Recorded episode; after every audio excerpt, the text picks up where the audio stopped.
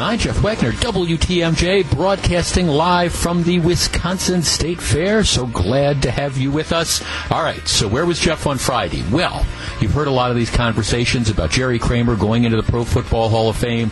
If you follow me on Twitter, I actually even sent a photograph. My buddy and I um, went to Canton, Ohio. Now, this is the second time I have been to Canton for Hall of Fame festivities. Went a couple years ago when Brett Favre went in. Went back this year because I'm a huge Packers fan. Jerry Kramer finally getting in after 45 years. And it was an interesting experience. First of all, we, we did it right this time. Last time we drove and it was supposed to be about a six hour drive, but by the time you start talking about traffic in Chicago and road construction in Indiana and collisions on the Ohio Turnpike, that six hour drive each way turned into about a ten and a half hour drive. So I said to my buddy, look, I'll go back for the Jerry Kramer thing, but we, we gotta, we gotta fly. And couldn't have been nicer. Got on a three o'clock flight out of Milwaukee to Cleveland, got a rental car. By 5.30 Milwaukee time, we were already at the hotel and coming back was just absolutely outstanding as well that was the way to do it.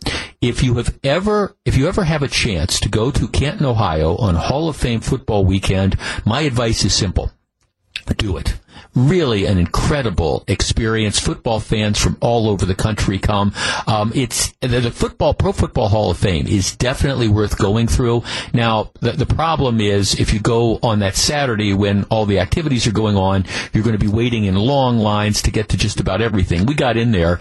There was a two-hour wait to get into the room where they have all the busts of the players who are admitted, and I, I wasn't going to wait the two hours. But it, it was just it was a lot of fun. The speeches were outstanding. Here's one of the things I thought was really interesting about the event. Now, Ray Lewis, I, would say the largest number of fans were from Baltimore. Baltimore Ravens fans who were there. Ray Lewis, the great middle linebacker, he, you know, he was going in. I'd say the most fans that were there were Baltimore fans. Second most were Philadelphia Eagle fans who were there for Brian Dawkins, who was the, the safety that played there. What I thought was interesting is Brian Urlacher from the Chicago Bears was going in. I was stunned by how few Bears fans had made the trip. Now, I don't mean to say that there were no Bears fans there, but they were, I think there might have been as many, if not more, Packers fans there. And typically, I mean, this is taking nothing away from Jerry Kramer, but he played during the Lombardi era. You know, when I was there two years ago for Brett Favre, it was 80%, you know, Packers fans that were there. This was, I mean, Jerry Kramer was well deserved of this, but he was from a different generation. I think there might have been as many Packers fans as Bear fans that were there. And I was really, again, I guess I was kind of surprised that there was so few, so little support. And I don't mean there weren't any Bears fans there, but I was stunned by how few that there really were. The speeches were all good. It was interesting. It was a lot of fun. The one line that I took away from, from all the different speeches that were given was Brian Dawkins, who was a safety for the Philadelphia Eagles. And I guess I hadn't realized this, but he he suffers from depression. I don't know if he's bipolar, but he talked about you know how he he he wrestles with suicidal thoughts and things like that and he was really talking about how he he tried to focus on after after he left football after he retired what his life was like and and he had a line and I I just I, I, remember I was going to actually write it down because I thought it was so interesting. But he was talking about trying to cope with life after something ends. And he said, it finally occurred to me that football is not who I am. Football is what I do or, or what I did. And I thought that was so interesting and so appropriate for so many of us who allow perhaps our jobs to define who we are. And the, at the end of the day, we, our, our, jobs are what we do. We can have great jobs, we can have fun jobs, we can love our jobs, but at the end of the day, what our life is really about is, you know, our family and our friends and the people who care about us and our faith and, and all those various things. That's, that's who we are. And whatever your job is, whether you're playing professional football or working at a radio station or driving a UPS truck or whatever, that's what you do. And it was kind of interesting because I do think there's a lot of people who let what they do define who they are. And Brian that was just a great line. It was just a great evening. Had a lot of fun in Canton, Ohio. Very, very good to get back. When we return, we've got a lot of stuff on today's program. We're going to talk about the latest developments in the Russian investigation. We're going to talk about a non-charging decision made by the local district attorney. Provocative topic as to whether white people can sing lyrics to rap songs without being labeled as a racist. It's an interesting controversy. One of the guys, one of the candidates running for U.S. Senate, and the election is a week from tomorrow, the primary election, says that maybe we should look at means testing Social Security. If you don't know what that means, I will explain it to you and we will discuss. But when we come back, it's a story written by a woman. It's called Motherhood in the Age of Fear. She raises a very provocative topic that I want to discuss with you. Stick around. It's 1215. This is Jeff Wagner, WTMJ.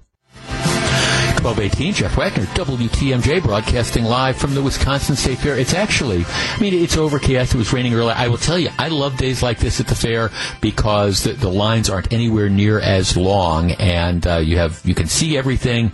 No worries about crowds. Come on out and enjoy yourselves. New rules in the NFL will offer plenty of changes for the upcoming 2018 season. Here's one that Greg Matzek says is sure to drive fans crazy all year. He'll share what it is. 6:40 tonight as Sports Central broadcasts live live from the Wisconsin State Fair. All right. Here, I have said this on many occasions. I am a buyer. I am not a shopper. I hate going shopping. And I, for whatever reason, I've always hated going shopping. It's just, I, I just, I understand there's some people who love walking through malls or walking through stores. Me, it's like, okay, let's figure out what we want. Let's just go in. Let's buy it. Let's get out of there. I come at that honestly. I can remember when I was a kid and I forget when my parents finally trusted me enough to start leaving me home alone. I, I just, I, am thinking maybe 10 or 11, maybe a little bit before that, but I don't remember before that. But what they would do a lot of times, okay, you, you're too young to leave home alone. So they got to go shopping. So they take you shopping. They throw you in the back of the car and you go off to the shopping center or whatever. I hated shopping. Even as a young child, I hated shopping. So why drag this whiny eight year old into a grocery store or, you know, into a, a shopping mall or whatever when all I'm going to want to do is get the heck out. So what my parents would do, and, and I hope you're sitting down for this, and my parents are long gone, but I, I you know, but I, they, they love me dearly. I, I, hope nobody would be calling Child Protective Services, but my parents would let me sit out in the car, in the parking lot, with a comic book or two or whatever, and they let me like read. They let me hang out in the car in the parking lot. Now, I, again, I wasn't four or five, but I mean, I can remember, you know, eight or nine years old, just sitting in the back seat of the car, reading comic books and stuff while they're off in the stores, and, and everything was okay. We were able to do that. Well, here's an opinion piece that appeared in the New York Times just the other day. I want to share a portion of it with you, and then we're going to talk about it. The opinion piece is called Motherhood in the Age of Fear, and it's by this woman. Her name is Kim Brooks. Here's what she writes. I was on my way home from dropping my kids off at preschool when a police officer called to ask if I was aware that there was an outstanding warrant for my arrest. No, no, I told him. I didn't know that. I needed to call my husband, but my fingers were shaking. I don't remember if I was crying when he answered, only that he was saying he couldn't understand me, that I needed to calm down and needed to tell him what happened. Well, he said, she says, what happened began over a year ago on a cool March day. Um, at the end of a visit with my parents in Virginia, I needed to run an errand before our flight home to Chicago, and my son, four, then four, didn't want to get out of the car. Come on, I said. No, no, no, I wait here. I took a deep breath. I knew what I was supposed to do, but I was tired. I was late. I didn't want at that moment to deal with a meltdown. And there was something else going on. A small quiet voice I'd be hearing more and more lately. Why? the voice asked. Why did I have to fight this battle? He wasn't asking to rollerblade in traffic. He just wanted to sit in the car. Why couldn't I leave him just this once? If it had been warm out, I would have said no. I know how quickly a closed car can overheat, even on a 60 degree day. But it was cool and cloudy.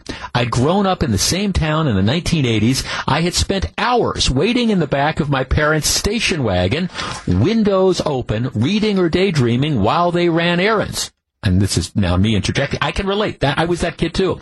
Had so much really changed since then. So I told my son I'd be right back. I cracked the windows. I child locked the doors. I set the alarm. When I got back five minutes later, he was still playing his game, smiling. We picked up his sister. Our suitcases were back at my parents' house. We got the flight home. It took me a while to figure out what had taken place in the parking lot. That a stranger had watched me go into the store, recorded my son, recorded the license plate on my mother's car, and called 911. When our flight landed in Chicago, there was a message on my phone. I'm trying to get a hold of Mrs. Kimberly A. Brooks. I need to speak with Mrs. Brooks about an incident this afternoon in a parking lot.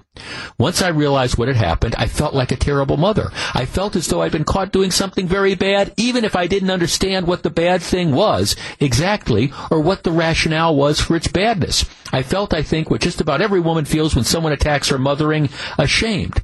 But had I committed a crime? There's no law in Virginia against letting your kid wait in a car, although amazingly, 19 states do have statutes addressing the situation. The police, the police seem to think it was child abuse or neglect, that someone could have hurt or kidnapped my son while I was gone. When I tried to explain this to my outraged father, he said, last I checked, kidnapping is a crime. Someone could break into my house and shoot me in the head, but the police aren't showing up to arrest me if I forget to lock my door.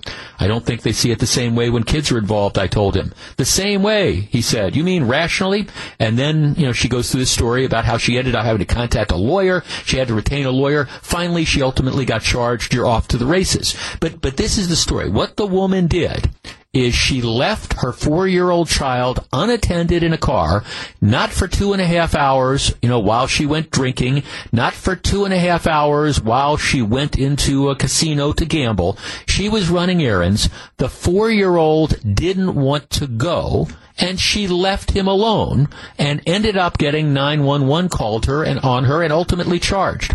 All right, 414-799-1620. That is the Accunet Mortgage talk and text line. Look, nobody is going to argue that you should neglect children, that you can leave children alone, like I say, for hours. But this lady did what my parents did with me on a regular basis because I didn't want to go. Now, I was a little bit older. This child was four, but he didn't want to go. She didn't want to have the meltdown. She locked him in the car. She cracked the windows. It wasn't a dangerous situation as far as the heat or the cold, and she was gone for five minutes. Should this be a crime to leave a child unattended in a car? 414-799-1620. That is the Accunet Mortgage talk and text line. I will share with you my analysis, and we will discuss in just a moment. If you're on the line, please hold on. 1226. Jeff Wagner, WTMJ, broadcasting live from the Wisconsin State Fair. 1228, Jeff Wagner, WTMJ, broadcasting live from the Wisconsin State Fair. Join our crew in supporting the crew on Saturday, August 25th at the Brewers Community Foundation's Hitting for the Cycle event. Together we'll conquer a beginner's bike ride that starts and ends at Miller Park. It's going to be very cool. Followed by a tailgate party and a matchup between the Brewers and the Pirates. Hitting for the Cycle benefits Dream Bikes, the Urban Ecology Center, and UW Milwaukee's Life Impact Program. For more information or to sign up, text the word CARES, C-A-R-E CARES to 414-799-1620. WTMJ Cares is presented by First Bank Financial. Okay, so what, what ends up happening to this lady? If you're just tuning in, she leave, all right, she's visiting her parents in Virginia. She's running a couple errands before she's got to get on an airplane. She's got her four-year-old son with him. She goes to a store. She wants to run in. She's only going to be in there for five minutes. It's a four-year-old. He just, he's refusing to go. She doesn't want to have the meltdown. She doesn't want to have the fight, so she says, fine, you stay here. She locks locks the child locks the doors, cracks the windows a little bit. It's not like it's 80 degrees outside. She goes in for four minutes, comes out, leaves. Turns out somebody sees the child unattended in the car, calls 911, takes a picture of her license plate, and then she ultimately ends up having an arrest warrant issued for her. Now, the way this turns out is they ultimately dismissed the charges in exchange for her agreeing to do 100 hours of community service. I think this is absurd. I mean, I look, I understand there is child neglect that is out there.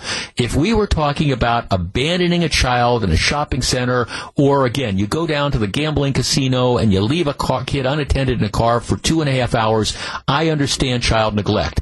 I think it is a ridiculous aspect of the nanny state under facts like this to say you cannot leave your four year old or your six year old or your eight year old or your ten year old unattended for any length of time in a car.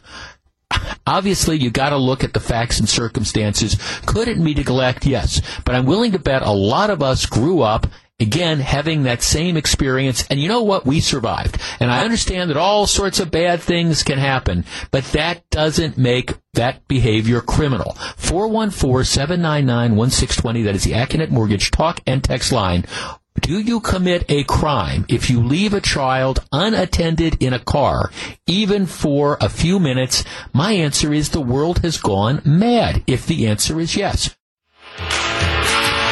1235, Jeff Wagner, WTMJ, broadcasting live from the State Fair. All right, Ron Tex. The same people who are reporting this woman for neglect would be videotaping her child having a meltdown and her reaction of possible corporal punishment and protesting that. Now, in conflict, Michelle texts, four is too young to leave alone in a car no matter where you are, meltdown or melt or not. Your mom is in charge. You're a mom in charge. Act like it and deal with the meltdown. All right, another texter. Of course, this is a crime. I support the local police department in pursuing this.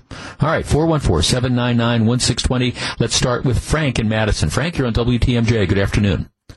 Hi. Um, I was wondering how they would be able to charge her with a crime if all they had was, was somebody tapping it on their cell phone if when the 911 responders got there, she was gone. Yeah, she was gone. That's what happened. Yep. How long did they know that she was there and the kid was in the car?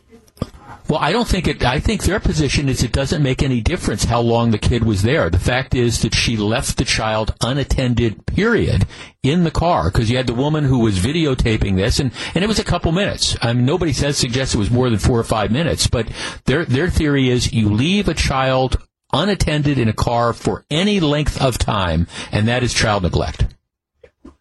I I think that's stretching it way too much because how I mean, did the cell phone video? Did they run the whole thing? I mean, I, how long was she sitting there?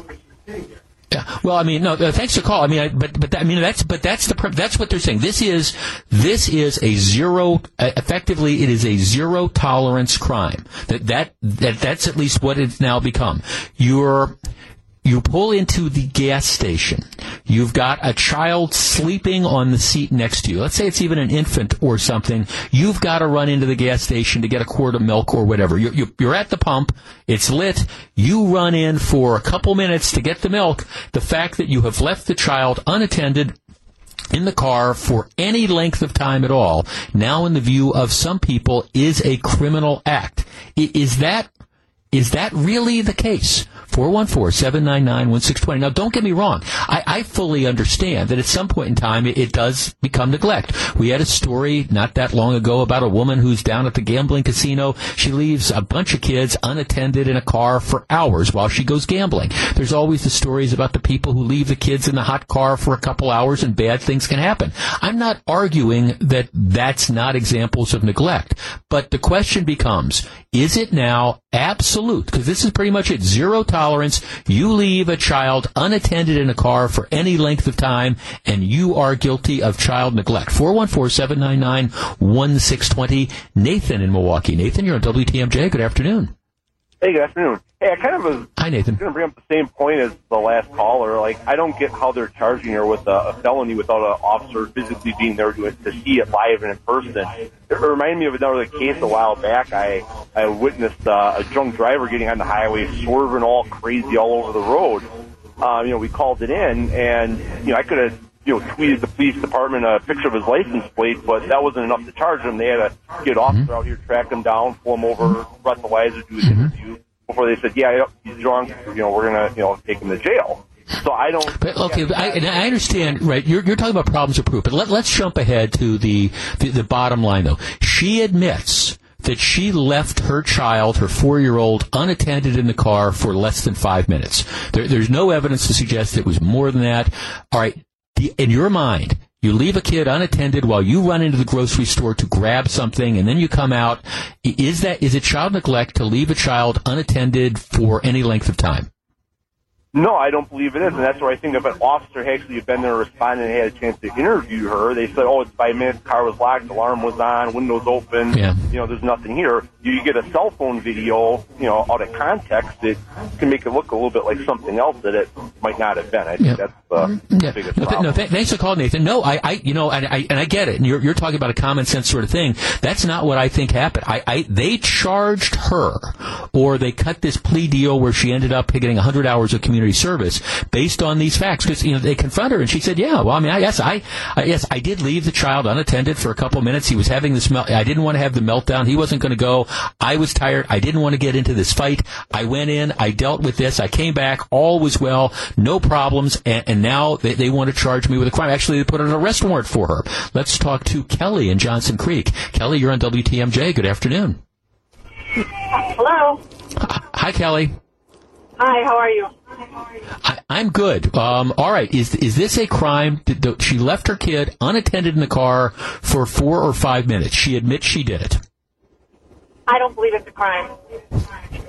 But, you know, I don't know all the, all the facts. I feel like, um, I don't believe it's a crime. I think that she couldn't see her. Maybe it wasn't that, you know, I do it all the time. I feel like I leave my granddaughter when I run to the gas station or, you know, I have a granddaughter now, but I did it all the time with my kids.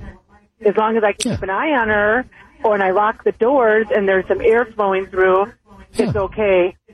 Every time I pump the Right. gas, I make sure I take the keys and I lock the doors and, but Right. if you're being, So, uh, you know, No, so let, let's say it's a situation where a lot of people pay at the pump now, but let's say it's one of those deals where you've got to go inside to pay for whatever reasons. Okay, you're, you're going to put cash on the. It, it it wouldn't. You don't think there's anything wrong. You get out of the car. You've got to go into the gas station to give the guy some money or pick up a thing of milk. You're going to be inside for a couple minutes. Your your granddaughter or your kids they're asleep or they just don't want to go. You're not going to make them get out of the car and go into the gas station with you for this two or three minutes, right? You're you're you're No. just you're just not going to do it. No, uh, no. I agree. yeah, I, I, don't just think, it's mo- I mean, ridiculous. you can lock your cars, you know, nowadays. You can see through the glass. Every, you know, I just don't think it's it's too much of a hassle. Well, it is. No, thanks. Thanks for the call. I appreciate. It. No, and see, look, and I, I understand. You can say to me, Jeff, don't you realize? uh, Don't you remember all those stories that you talk about on the radio, where you have the the carjacker that comes up and grabs the car and drives off, and there's the child in the back seat. Yeah, I, I understand that, but of course that happens. That happens if the lady gets out of the car and is pumping gas. There is always the potential for that. Look, I here's the problem with the nanny state. I, I think we take behavior, which is actually normal and does not create problems. And we try to criminalize this because we want to be so incredibly judgmental about it. Is there a point in time where it, it would be child neglect to leave a kid? And again, I go back to when I was a kid. I mean, I don't think it was necessarily four or five, but I mean, I, I can remember just again sitting, at, certainly at the age of nine or something, just they'd, they'd leave me alone in the back seat. Okay. And you, you could crack the windows down, you sit, you read your book or, or whatever, because I didn't want to go in and go shopping. My parents weren't neglectful parents. They weren't bad parents. It's just they were accommodating me because I, I, you know, maybe, oh, they should have been tougher on you. Well, I, I don't know. They just didn't think it was going to be a problem. Now, in this particular case, it's just a couple minutes and we're going to criminalize this. I mean, seriously, how many people do do this? Ann in Milwaukee. Ann, you're on WTMJ. Good afternoon. Good afternoon. Thank you for taking my call. Hi, Ann. My point is, I, I agree with you, and my point is, if this do-gooder stood there and took this picture of the license plate of the child, whatever, if they saw the woman go in, why didn't they, and if this was a gas station, why didn't they go in and say, you really shouldn't do that? Why didn't they Yeah, I think it was a grocery store, actually, but, Oh, it was? Okay, I'm sorry. but, but regardless, Why grocery store, gas station, whatever, yeah. Why didn't they offer to stand there while the woman ran in and came out? Right. I, I, I just think, I think, I, I think our nanny state is going way too far. Certainly, the case here in Milwaukee of the of the casino is wrong. I mean, it's Right. that's ungodly. Well, well, uh, right, But exactly. No, but th- yeah, no, thanks for calling. in. Yeah, exactly. I mean, No, I'm, sorry, I didn't mean to cut you off there. Yeah, no, I mean, there, there, there's clearly, there is a line somewhere where leaving a child unattended crosses over into criminal behavior and, and neglect. I, I, get it. You, you, go away for a night with your boyfriend. Okay, that's, that's neglect. I, I understand that. But I mean, it's, alright, you, you let your kid, you live across the street from, a park and you let your child go out and play in the public park at the age of six or seven. Is that a crime? Remember, we've had these stories about the parents who let their kids, you know, walk home from school. Heaven forbid they let their children walk home from school. And, and is that a crime? Now, I mean, I remember when I was in, oh gosh, I mean, when I, it would have been fifth grade. I mean, I, we used, now fifth grade, so what that, that's 10. We used to walk a couple miles to and from school all the time, and nobody thought anything of it. Is that now neglect? I, I we've got to concentrate on the big things, the real stuff, the real neglect, as opposed to well, the story is motherhood in the age of fear, which is, and you could say fatherhood in the age of fear. Everybody's afraid that everything's going to happen to children, and that is a legitimate concern. But at the same time, now we just end up getting paralyzed by it. All right, when we come back, should the officer have been charged with a crime? Stick around. 1246, Jeff Wagner, WTMJ. We're broadcasting live from the Wisconsin State Fair. 1248, Jeff Wagner, WTMJ, broadcasting live from the Wisconsin State Fair. Plenty of room. Come on out. All right, here is the story. We, we know over the last couple years, it has kind of become a, a, cottage industry to run from the police. Matter of fact, for years, the Milwaukee police largely allowed people to run from them, and that I think just inspired and encouraged other people to run from them. We no longer do that. So the, the idea is, you know, there is a very good chance that you will be chased if you try to run, and I think ultimately that's that's going to make the city safer. Ultimately, well, here's what happens: March first about it's about 12:45 in the morning and there's a Greenfield police officer at 12:45 a.m. Um, it's actually it's March 2nd. Greenfield police officer is trying to pull over a pickup truck. Here's what happens. Um, he's in the area of 34th and West Wilbur Avenue. All right, so it's 12:45 in the morning. A pickup truck blows through a red light. There's a Greenfield police officer that sees this. He tries to pull them, them over, and and you've got cameras that show this. Um, the officer pulls him over. Uh, the car slows down and then takes off and picks up speed. So the guy is fleeing the police officer. The police officer turns on his squad lights and begins to give chase. The driver of the, this pickup truck blows through stop signs and is taking turns at a high rate of speed. At that point in time, the officer decides to employ what is called a pit maneuver. Um, a pit maneuver is something that they do. It's it's a technique. It's called pursuit intervention technique. And what it is, officers are trained to essentially nudge the back of a fleeing car and try to cause them to spin out. So the car is taking off, and what you do is you try to hit the car, you know, on an angle in the back and cause it to spin out. So you're going to try to make it stop. That's what they're trying to do. The officer tries to execute this maneuver twice as the car is trying to pull away, unsuccessful. The third time, it works. He, he, nudges the back of the car. Again, this car is driving at a high rate of speed, the pickup truck trying to get away from the officer. And the third time he does it, he nudges the car and the driver loses control. He spins out and he ends up smashing into a, a tree um, of, of the car.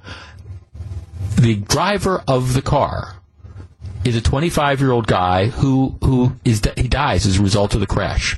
Now it turns out that um, there were some issues with drugs. There was a question about he a guy apparently had outstanding warrant, drugs in his system at the time of the pursuit, an outstanding warrant and a revoked driver's license. But he's dead, and he's dead because the officer used this maneuver, smacked into the back of the car, caused him to lose control, and then he ended up hitting the tree. The officer didn't ram him into a tree per se. The officer rammed the back of the car.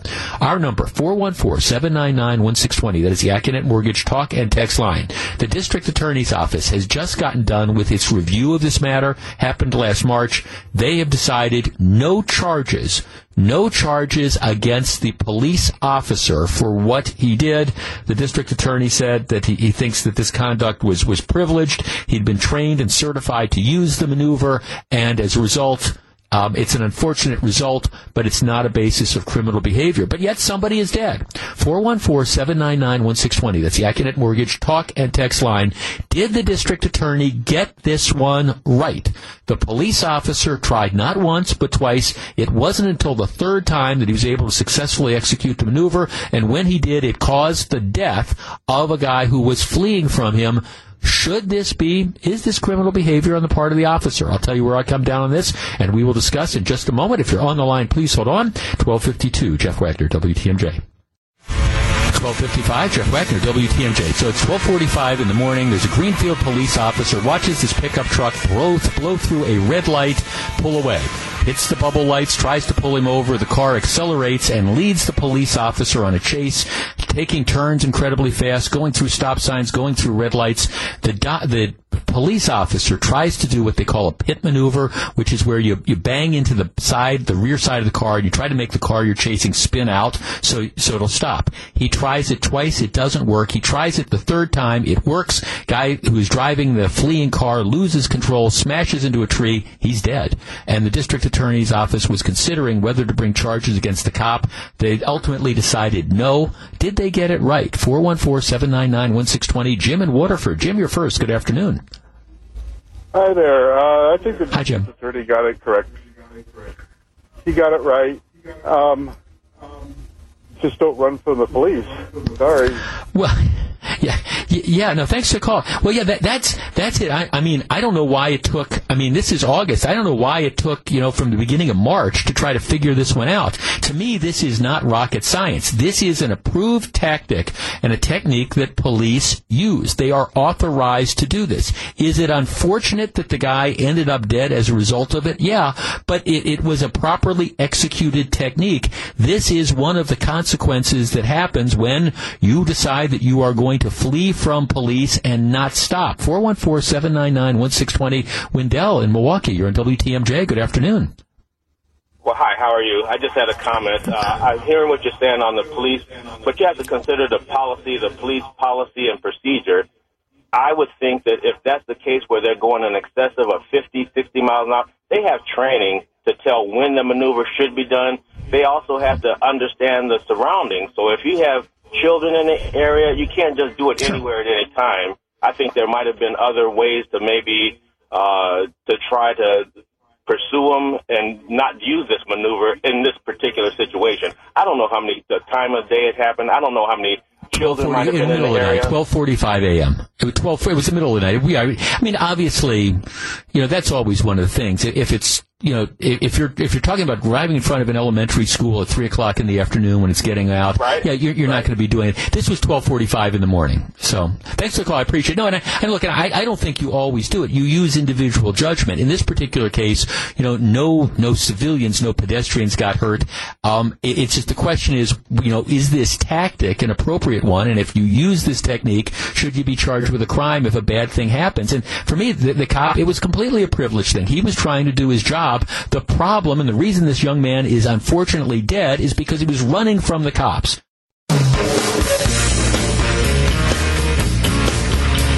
It's 109. This is Jeff Wagner. We're broadcasting live from the Wisconsin State Fair 2018. Uh, a great day to come on out here. Actually, because it's a Monday, number one, attendance is typically lower on a Monday. And then, of course, you had the rain this morning. Uh, there's a lot of people wandering around having fun, but these are the days I, I actually love coming out to the fair because the lines aren't as long. I mean, I went down to the Wisconsin Products Pavilion when I got here. No line at the baked potato place. Can't say it's that way now. Don't know one way or the other. But I, I just love these days, and the fair just continues to roll on. I will be broadcasting uh, most days. I think don't think I'm here Thursday because it's an early Brewers game. Otherwise, here for the balance of the week. All right. My question at the end of the little factual scenario I'm going to run down is going to be: Do you care? Do you care? The Trump campaign continues to be, and the Trump presidency continues to be embroiled in this ongoing investigation by the special prosecutor in connection with was there collusion? Was there a conspiracy? Did now President Trump, when he was candidate Trump, conspire with the Russian government to defeat Hillary Clinton? Why is that relevant? Well, it's against the law for a foreign government to, of course, meddle in U.S. elections. And similarly, it is against the law for U.S. campaigns to knowingly and intentionally take things of value from a foreign government in connection with a campaign. So that's the background. If you haven't been following it here, let me kind of give you the, the Reader's Digest version of the controversy involving the, this meeting that occurred. In 2016, members of the Trump campaign had several meetings with individuals who had connections to Russia. One of them happened on June 9th of 2016, and this is after President Trump has pretty much secured the Republican nomination but doesn't have it yet. June 9th, 2016, a meeting is held in Trump Tower in New York City.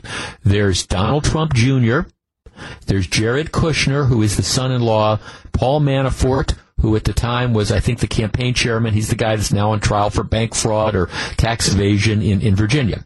And at least five other people, including a Russian lawyer.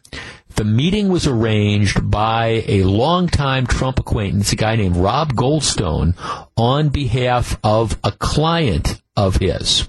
All right. Now, the meeting, at first, Donald Trump Jr. At first, he told the press that the meeting was held to discuss adoptions of Russian children by Americans. All right. Um, later on, after news reports came out saying that he knew the meeting was political, he admitted in a tweet that he had agreed to the meeting with the understanding that he was going to be receiving information damaging to Hillary Clinton and that he was conducting opposition research. Right? What is opposition research? Opposition research is something that every campaign does on its opponent. You go out, you try to find dirt on them. That that's that's what this is. All right. So apparently what it was was that this meeting, at least one of the purposes was, hey, we've got stuff on Hillary Clinton that we want to share. So the, the meeting goes on and ultimately nothing comes of this. So there, there's nothing I think that's actually shared, but they did in fact have this meeting. So then once the press gets wind of this and starts pushing on it, it, it turns out that perhaps President Trump, after he was president, um, helped draft the initial statement that his son had made mislead, being misleading or lying, whatever phrase you want to use, about this meeting. All right, so that that's the whole bottom line. I think everybody pretty much agrees number one, that whoever this Russian attorney was, was at least got the meeting by trying to pitch, hey, I've got dirt on Hillary Clinton. They didn't come through with any dirt on Hillary Clinton. Nothing came of it, but there was, in fact, this meeting. Well, this is back in the news because, you know, over the weekend, um, President Trump sends out another tweet. This is what he writes. Fake news reporting, a complete fabrication that I am concerned about the meeting my wonderful son Donald had in Trump Tower. There's a there's a story I think it was in the Washington Post over the weekend that talks about how despite some of the president's public bravado in private he's concerned that members of his family are caught up in this whole thing. So anyhow, he sends out a tweet. Fake news reporting, a, fake news reporting, a complete fabrication that I am concerned about the meeting my wonderful son Donald had in Trump Tower. This was a meeting to get information on an opponent. Totally legal and done all the time in politics, and it went nowhere. Plus, I did not know about it. Now, what's, I got this back in the news is it's now, I think to the extent there was any question, it's now an acknowledgement by the president that this wasn't about trying to arrange adoptions for Russian kids. This was a meeting to get information on Hillary Clinton. And he continues to say he, he knew nothing about it. Now, candidly, I, since nothing was done, I, I don't think I don't think it's a crime if he knew about it or, or didn't. But this is something that's being seized on by by the Trump op, the Trump opposition. Say, hey, this is now the smoking gun. He is now admitted that his campaign was involved in collusion or a conspiracy or whatever term you want to use with the Russian government, and the fact the fact that nothing came of this should not make any difference. All right. 414-799-1620. That is the Accunet Mortgage talk and text line. I want to put the legalities aside. Like I say, I, I think I think this would be a tough prosecution.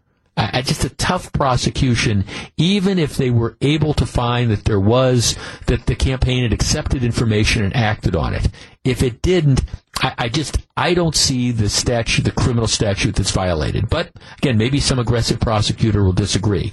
But I want to talk about the larger question, and that is all right, we are now, this is a meeting that occurred in July of 2016. We are now two years and two months past this. I mean, seriously, I mean, it's June, July, August. You know, tomorrow is going to be August 9th. This was June 9th, 2016. This happened two years and two months ago, almost to the day. Do you care about this meeting? 414-799-1620. Is it time to put this whole thing to bed and move on? Or is this the smoking gun? Is this the thing? We've got to impeach President Trump. This is going to bring down the Trump administration. Do you care? 414-799-1620. That's the Accunet Mortgage talk and text line. We are back to discuss next. If you're on the line, please hold on. It's 117. Jeff Wagner, WTMJ. 119, Jeff Wagner, WTMJ. I got a text here. What's a little bit of treason? And obstruction of justice among friends. But okay, I, I, I understand there's Trump haters out there. You, you got to ratchet this down. Nobody is treason's a tough word to throw around, and nobody is suggesting that this meeting uh, that was pitched as here, you know, we've got, you might, might, we might have some dirt about Hillary Clinton rises to the level of treason. And people who throw that word around just make themselves look like buffoons, which isn't to say that there might not be concerns about this. But my question is, all right, do, do you care about this? Is this, this Russian meeting, the smoking gun, are we going to, should we push for impeachment of the president over this? 414-799-1620. Let's start with Sarah in Milwaukee. Sarah, good afternoon. Hi, Jeff. Hi, Sarah. Um, I know you used to say reasonable people can disagree, but it's hard to be reasonable about Donald Trump. Um, he's told so many lies, and he continues to tell so many lies. No one knows what the truth is, whether it's about what he ate for dinner or what he did with Russia. Um, I think. So, what do you think should ha- what do you think should happen? Do you think he should be impeached? If they find him guilty. Well, okay. Do you think he should be criminally charged? Well, I mean, if, if he's convicted of a felony, yeah, that that's going to happen. I mean, do you think do you think he's a crook? You, you said he's a liar. Do you think he's a crook? He's a snake oil salesman, and I think okay. he's well, the country. Um, and I wish that was a crime because it's, it's just doing terrible things to our nation. And I think Um, he- thanks for the call. used go ahead. say that he was full of hot air before was elected. Well, uh, thanks for the call, Sarah. I mean, I, I guess here, here's the thing. I mean, full of hot air and a snake oil salesman and all this type of stuff. Yeah, I, mean, but that's that's not a crime. I mean, people would argue maybe that that's kind of Bill Clinton was full of hot air and a snake oil salesman and that type of stuff. That that's not a crime and it's not I- impeachable. Um, you know, did he does he divide the country? Well, he probably does. But people could argue Barack Obama was divisive to a different group of people than that. I, I guess the the question, you know, really becomes uh, where do we go from here? Because I don't think you're going to get much more information about this. You know, I think we pretty much know, you know, what ended up happening. Is this impeachable? Should he be impeached? Do people care? 414-799-1620. Dan in Mukwonago. Dan, you're on WTMJ. Good afternoon. Hi, Jeff. Um, you're forgetting Hi, one dynamic that changes everything here. The FBI approached this campaign before this meeting and warned them of foreign interference, including Russia, that they'd be trying to interfere with their um, campaign, and to, if that would happen, to alert the FBI. And uh, they sure didn't do that. Why wouldn't they? The um, I, I don't, I don't know. I mean, my guess is they didn't think that this was Russia trying to collude with this. I don't know. Do, do you think he committed a crime? Um, I don't know. Do you think it's a crime? another investigation over. I mean, this meeting is just one little piece of a big puzzle.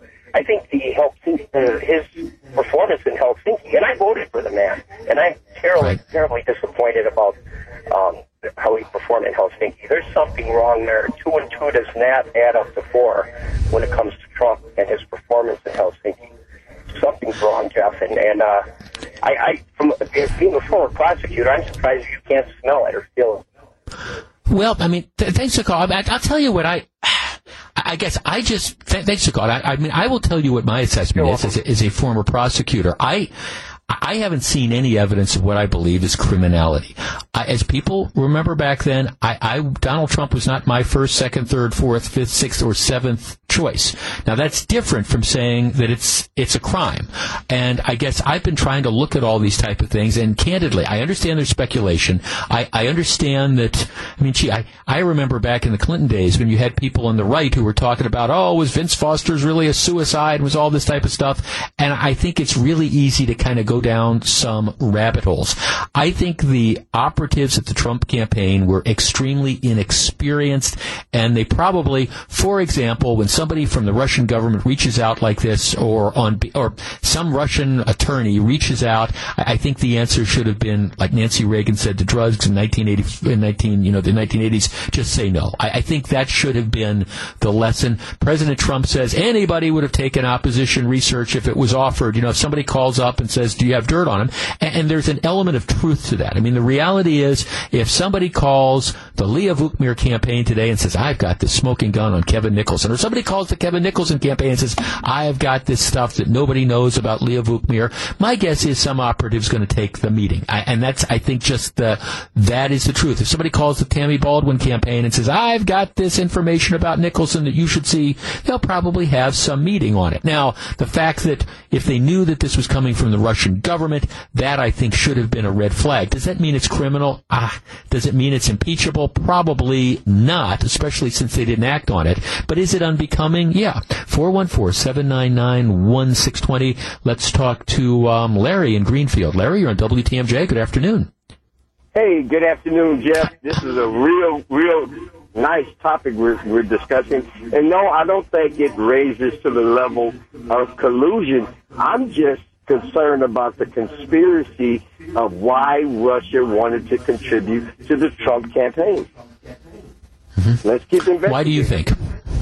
Why do you Why do I think? think? There, there's got to be an advantage for them to contribute. What's their investment to get from having Trump in office? And no one seems to want to answer why Russia, even Vladimir Putin said in the Helsinki uh, meeting, hey, I want Trump. Why? Why do you want Trump? Well, I mean, I, I'll give you my answer. Larry. I, I mean, I, I think, I mean, I think Russia had worked with Hillary Clinton and uh, did not feel that they were going to be able to make inroads with Hillary Clinton. I thought, I think they figured that Trump would be more likely to perhaps ease sanctions. That, that Trump would be more open to trying to develop a better relationship than than, than Clinton. And, and by the way, that that in and of itself isn't a crime. I mean, you know, that's I didn't- yeah. you, you have that happen all the time. You know, you know, I, I suspect that the next person who runs, whoever runs against Donald Trump for two years from now, they're going to argue, "Hey, vote for me. I'm going to be able to develop better relations with all these different countries than Trump had." I, I, I, I mean, I'm pretty sure that's what was going on. But, but Jeff, I'm not saying it raises to the level of uh, Sure. criminality. I'm saying it raises to a level of conspiracy because why would you lie about a meeting to say it was this and then later on you say, nah, it was it was really about getting some dirt on Hillary. Why did you have to lie about it? So Yeah, well, you that- no, that's- layer.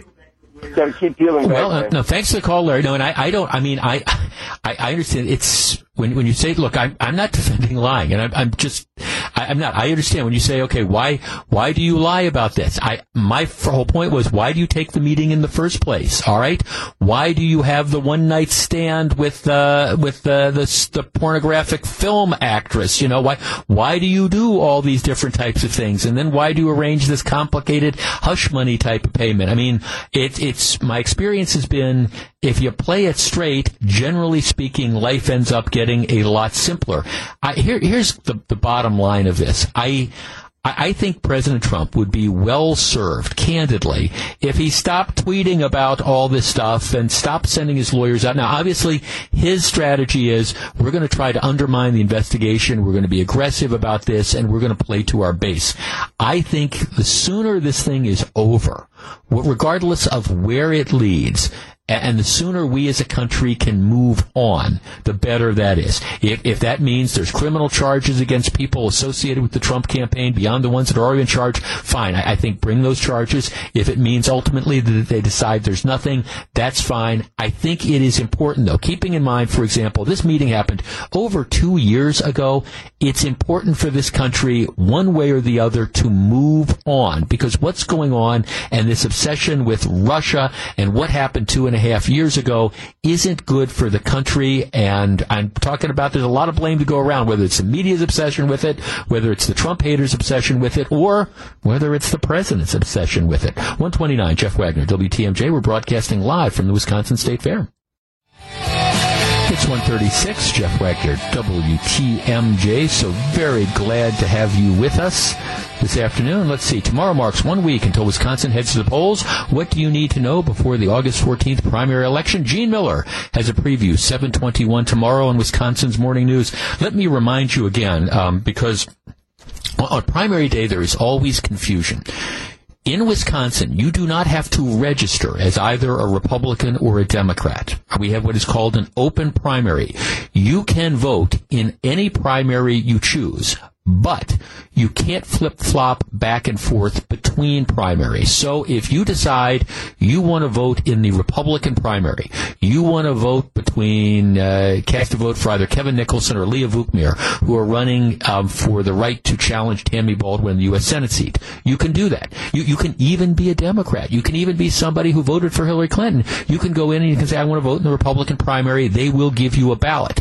But if you vote in the Republican primary, say for Senate, you're going to, you can't then, if you, for example, live in Milwaukee County, you can't flip back and say, well, I also, I live in Milwaukee County, I want to vote in the Democratic primary for county sheriff. And there's no Republican on the ballot in November, so effectively whoever wins the primary election next Tuesday in Milwaukee County is going to be the next sheriff. You could, even if you are a die-hard Republican, and this is one of the things that helped get David Clarke elected time after time. You could go in, you can say, I want to vote in the Democratic primary. And if you live in Milwaukee County, they'd give you a Democratic primary ballot. But then you couldn't vote in the Republican primary. So just be aware that you do have to make some choices. You can't flip flop back and forth.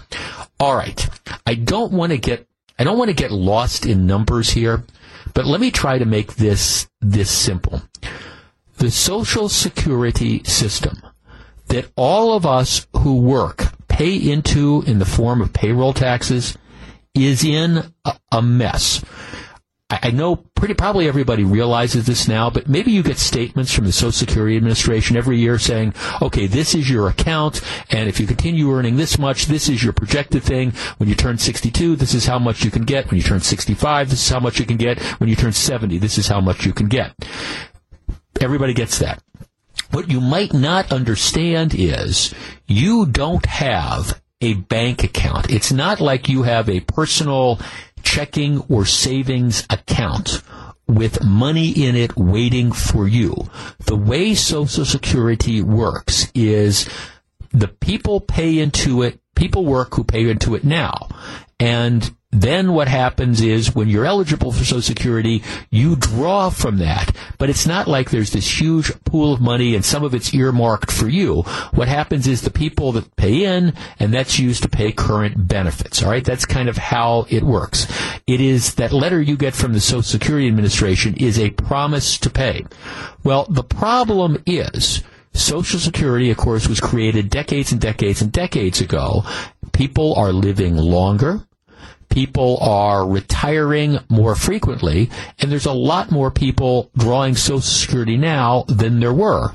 There's also fewer people paying into Social Security. So here are these numbers. Okay, just for, for 2017, all right, for last year, um, Social Security paid out about 952 billion dollars in benefits to retirees.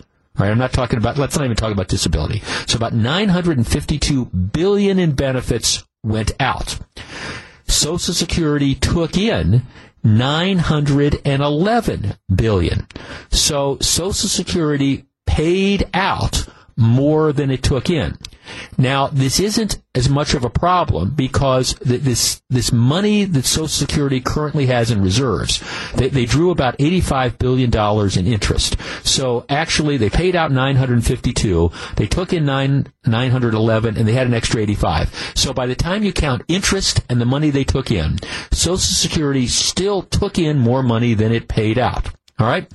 Um, 174 million people paid payroll taxes. 51 million people were retired and drew.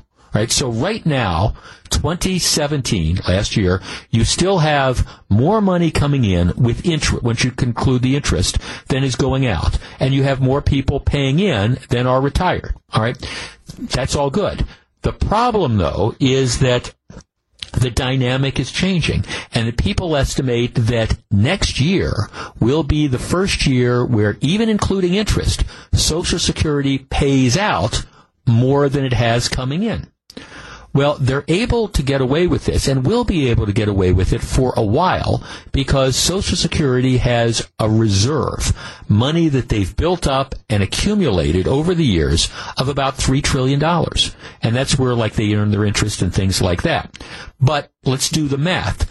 If you are spending more than you are taking in, just think about it in your own home.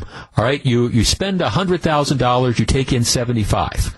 All right, you're running a twenty-five thousand dollar deficit. Let's say you're going to you know live on your savings to make up the difference. That's all well and good, but sooner or later, if you keep doing that, your savings are going to run out. And the estimates are that by 2034, about 16 years from now, Social Security will have depleted all these extra money that they have, the money they've got sitting around drawing interest. And at that point in time, they won't have enough money coming in to pay off the benefits that are going out. So Social Security becomes un- goes underwater. So this is what everybody's wrestling with. How do you secure the long term? I don't know, the long term, how do you keep Social Security going? Well, one of the things that they're considering is maybe, I don't know, cutting back, cutting back the amount of money that people collect you know, you cut it for, you cut the amount of money that people are getting their Social Security checks by 25%, you make the pot last longer. Right? Another thing that they are considering is increasing the payroll taxes that people pay. Right now, there is a limit. You, you only pay Social Security tax on the first, I want to say $112,000 of income. It, it, might be a little bit higher. But a- after that, you, you don't you don't pay anymore. So some people are suggesting, well, let's raise the taxes. If you're making two hundred thousand dollars, you should pay your Social Security tax on that full two hundred thousand. We shouldn't cap it. A third idea that's out there is something called means testing. And when we come back in two minutes, I'm going to tell you what means testing is. I'm going to tell you what one candidate for Wisconsin Senate State U.S. Senate has thrown out, and then we're going to discuss whether that's a good idea. Stick around. It's 144. Jeff Wagner, WTMJ. 146, Jeff Wagner, WTMJ. So, all right, so Social Security is going to run out of money at some point in time in the next 15 years. Different ideas being floated around, reducing the amount of Social Security payments, increasing the Social Security tax, raising the age that you could qualify for Social Security, and then this concept of means testing. And this is one that apparently Kevin Nicholson, who's running for U.S. Senate, he gives an interview, says he, he's kind of open to that. So what is means testing? Well, for most government benefit programs, you have to qualify in order to get food stamps or whatever they call food stamps now. You, you have to be below a certain income threshold. In order to get other forms of economic assistance, you have to be below a certain income threshold. Social Security isn't like that. Social Security benefits are available to anyone who has paid into the system and who meets work and age requirements. It's regardless of any other income, investment, pension, savings you get in addition to Social Security benefits. So, all right, the, the idea being, all right, you've paid into Social Security all your life. You've perhaps aggressively saved, let's say over the course of, of a lifetime, you and your spouse, you've funded your 401k plans, you've foregone, vac- foregone vacations or whatever, and you've amassed a decent sized nest egg. Let, let, us say you've got a million dollars. Let's say you've got half a million or a million dollars. You, you've, you've saved that over the course of a lifetime. And then you retire and you say, okay, well now it's time to collect Social Security and I'm, you know, I'm, it's not going to, my Social Security isn't going to be enough for me to fully live on. I'm going to supplement it by all this money I've got from the bank. But, but yeah, I'm going to draw down on that. So let's say you start doing that. Well, means testing would say, all right, Bill, you and your wife have saved a million bucks. All right, and you you that that's great, but you know you've got a million bucks, and so we don't think you need Social Security. So all that money that you've paid in, you can't collect, or you can't collect the full amount because there's other people that need it more. So because you have means, because you've saved all your life, you've planned Maybe you've had some success financially and stuff, but you've accumulated this money. So despite what we have promised you over the years, we've now decided you don't need it. So we're not going to give it to you. That would, of course, if you eliminate people who have substantial nest eggs, and by the way, the vast majority of people who get caught up in this aren't going to be the idle rich, the people who've inherited daddy's money. The vast majority of people are going to be people that worked their entire life and put money away and have amassed money in their 401k plans or whatever, who have always thought, hey, I've paid into Social Security for 20, 30, 40, 50 years, whatever. Now it's time to collect, but we're considering telling them, no, well, you, you've been too successful otherwise. You don't need the dough, so we're not going to give you the dough. All right, 414-799-1620. That is the Accunet Mortgage talk and text line. Now I bring this up again because Republican Senate candidate Kevin um, Nicholson, he's uh, floated the idea of means testing for Social Security for those above a certain income threshold. And generally speaking, Nicholson doesn't mention the number, but when you look at when you look at this, typically it's around hundred thousand dollars. If you're pulling out hundred thousand dollars in pension income or investment income, if you're pulling that out, that's pretty much where the people who propose means testing come in and say, okay, well, you don't need Social Security, so we're not going to pay you it.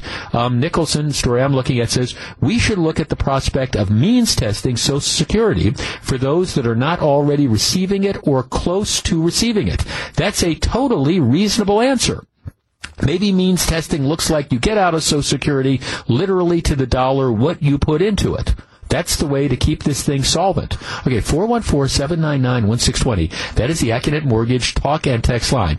Well, I mean, yes, I, I guess on the one hand, not paying money that has been promised to people who have been putting money into a system for their entire life. Yeah, I guess that's that's one way of preserving a system. But is that right? Is that appropriate?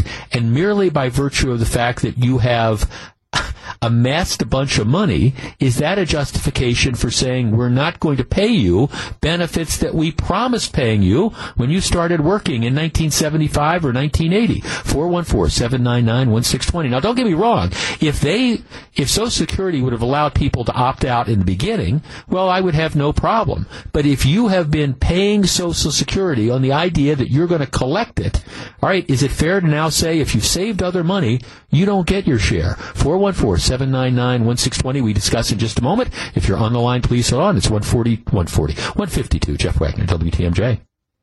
154, Jeff Wagner, WTMJ. Look, whenever you hear politicians talk about means testing, that that's that's nothing more than a let's redistribute income. Means testing would essentially say if you have if you've accumulated X amount of money over the course of your lifetime, you've saved, you put money into a retirement account, you've got a good pension coming in, and you want to have a certain quality of life in your retired years, if you draw out more than X amount of money, well, then you're not going to qualify for Social Security, even though you've been paying into Social Security for the last four decades. To me, that is a non-starter, and with all due respect, I think Republican Senate candidate Kevin Nicholson is dead wrong to talk about means testing that's something you hear from a lot of the class warriors. Let's start with Don in Beaver Dam. Don, you're on WTMJ.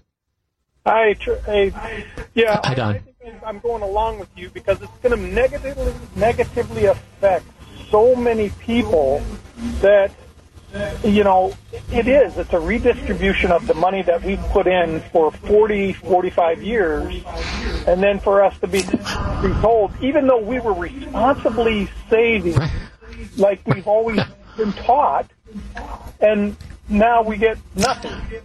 Right. Well, right. Well, but don't you understand, Don? That's because you don't need it. Doesn't matter if you put the money in. You you don't need it because you've saved other money otherwise. You've you've foregone vacations or maybe delayed getting that car or didn't put braces on your kids' teeth or whatever to try to save for your retirement. But now you've been so successful successful doing that. You don't need that money. Somebody else needs that money more than you, Don. But that's the argument that the Democrats love to take. And right. What what the reality is is that the, the system in itself is coming to an end where normal people like you and I that are responsible financially will end up paying for everything. And right. that, right. that will that will just destroy this country as we as we know it. Okay, thanks for the call. I appreciate it. Look, if, if I'm sorry, I didn't mean to cut you off. If, if if somebody look, if somebody had given me the option 30 years ago of saying, "Look, Jeff, I tell you what, we're We'll let you worry about it yourself. We're not going to take Social Security tax out of your check. We're not going to have, you know, your late wife have to pay Social Security. We're not going to have your current wife having to take, pay Social Security and you're going to be on your own. All right, I, I would have taken that bet, maybe. I, I don't know. Maybe I would have taken it, maybe I didn't. But I've been paying money into this system um, on this promise that, all right, this is the calculation and this is the money you are going to get out. To even consider saying to people, all right, we've promised you this, but now because, gee, you have too much other money. And like I say, they say, well, why do millionaires and billionaires need this? Well, right, mo- most of the so-called millionaires that are going to be caught up in this aren't the people, the Chris Ableys of the world inherited a bunch of money. It's going to be people who've saved their entire life recognizing that, you know, they want to have a, a, good level of retirement and have part of that retirement is predicated on the Social Security payments that they're going to get. I mean, I just, look, I, to me, means testing, again, it's the classic example of class warfare. I think it's a complete and total non-starter. All right, I'm sorry, I'm right against, up against the clock. I'm, I'm going to carry this over the top of the hour. We've got full phone lines on this. One or two people will drop off. But if you want to wade in, Social Security is a big deal. I understand maybe if you're 25 or 30, you're sitting there saying, "Oh, I don't care about that. That's way off." Well, no, it, it is. It's a big deal because you're paying money into this system now, and the question becomes, what is our promise to you on the other end? And I think one of the current promises, the people who've been paying into Social Security, whether you're 60 or 50 or 40, is that you're going to get the money that we promised you out of this. All right, we continue the conversation next. It's 158. This is Jeff Wagner, WTMJ. 208, Jeff Wagner, WTMJ, broadcasting live from the State Fair. So, Gru, who's back at the studio producing the show today and always. The um, Journal Sentinel has a story. Slow start with Brewers hasn't discouraged Jonathan Schoop. Um, it, the, the, name is spelled S C H O O P, but they pronounce it Scope. Don't know why. He's the second baseman from Baltimore that the Brewers brought in. It's good to know that he's not discouraged. They, brought him in in this trade. Um, and I, th- this weekend when I was in Canton, Ohio, with my friend Evan, we were also joined by Evan's former college roommate, who's a lawyer in Baltimore, and his son, who's an an- policy analyst for the Federal Reserve. I mean, man, you talk about smart kid. Um, but they're they're Baltimore Orioles fans, and they were saying, "Oh yeah, well you've got uh, you've got Schoop. How's he doing?" And um, he joins the team. He's been five games. He's two for twenty one. 10 strikeouts, no extra base hits, and two errors, one which is extremely costly. He's grounded to double plays. In general, he's stunk. There's just no way to say it. I mean, he's just absolutely stunk. Um, the headline says he's not discouraged. I'm not sure. So, Gru, are you discouraged by his play so far? Not yet. He'll find it. Well, I, I guess my, I keep saying he's got to get better. He can't be this bad for this long, and so maybe he's saving this for a little bit later on. But we actually that's kind of it was sort of the running thing this weekend because these these two guys from Baltimore were and said, well, you got Jonathan Villar, and, and Villar's got his own set of issues as well. But um, Schoop says he's not discouraged by the fact that he's just been, well, my words, absolutely terrible since coming to Milwaukee. Hopefully, he will be able to turn it around, and we will all be celebrating. It, it, speaking of that, I want to start off with a relatively a relatively difficult and sensitive topic. As I said, I was at uh, the Jerry Kramer, the Hall of Fame thing in, in Canton, Ohio, and we were. Um, they, they bring back if you watched it on the NFL Network or whatever. You saw the speeches that the players who went in had, but before that, they spent about 30 minutes. They had a, a large number of former inductees who, who came back. So they and they put them all up on stage, and it's interesting. And they had uh, just a, a, number of people, some that you'd heard of, some from older older players, some younger players. But it was it was interesting. And I, I the one that I, I really, I mean, Paul Hornung and Jim Taylor from the Packers glory days were there, but uh, Jim Brown arguably the, the greatest football player in, in history. Uh, you know, running back for the Cleveland Browns. You know, Jim Brown w- was there, and it's just I, I, was I was thinking about this as I was also going through the the Hall of Fame in Canton because they, had several sections devoted to the the integration of football and really focusing on a number of the first African American players that started playing football. And you really, you, if you, you go through this, you understand how difficult it was for for so many of these players to break the color barrier, like Jackie Robinson in baseball and the, the, Jim Browns of the world in football. And you can only imagine what it must have been like to have to go through the, I, I mean, just the, the, the, racism and the, the pressures of the, the, segregated system and stuff, and how hard it, it must be for them. And it was interesting because a couple of the African American players who were going in actually singled out guys like Jim Brown and, and thanked them for laying the groundwork for them moving on. And I just, I, I just, I, I just, I so much appreciated that and appreciated uh, again the the things that so many of these people might have had to go through, which now brings me to what I want to discuss with you. There, you know, is is a word, you know, that candidly I, I think many of us believe just doesn't belong in, in society, and that is the N word. Just we, we just don't believe it belongs in society. And if you think back uh, to like these great players, and, and you knew the hate that was associated with that word and the way it was directed at them, I would think most of them would agree it doesn't belong in society as well. Well, unfortunately, it is a term which not only has it not disappeared from society, but it gets used a lot in society too, especially by young black men. And particularly by rap performers. It, that word is sort of a staple of rap performances. And, and here's where it really gets interesting there are this summer and in other summers now there are an increasing number of these these music festivals that are going on.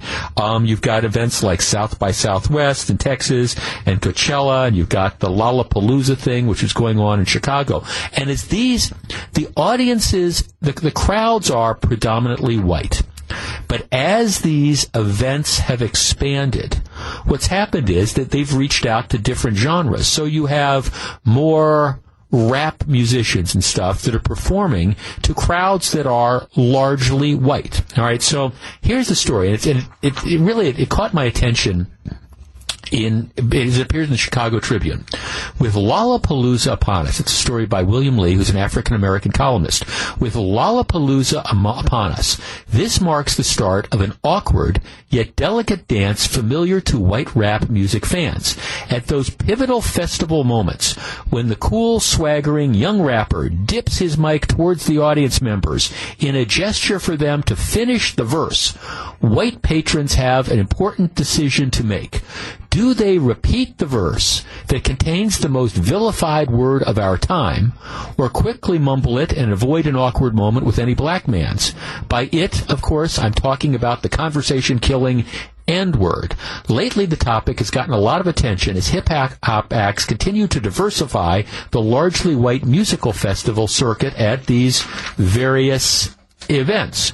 Um, let's see. There's then they go on to a story about how this word brought May's Hangout Festival in Alabama to a screeching halt when a young white fan dropped the N word while rapping on stage with Kendrick Lamar during a set of his hit and then you know whatever.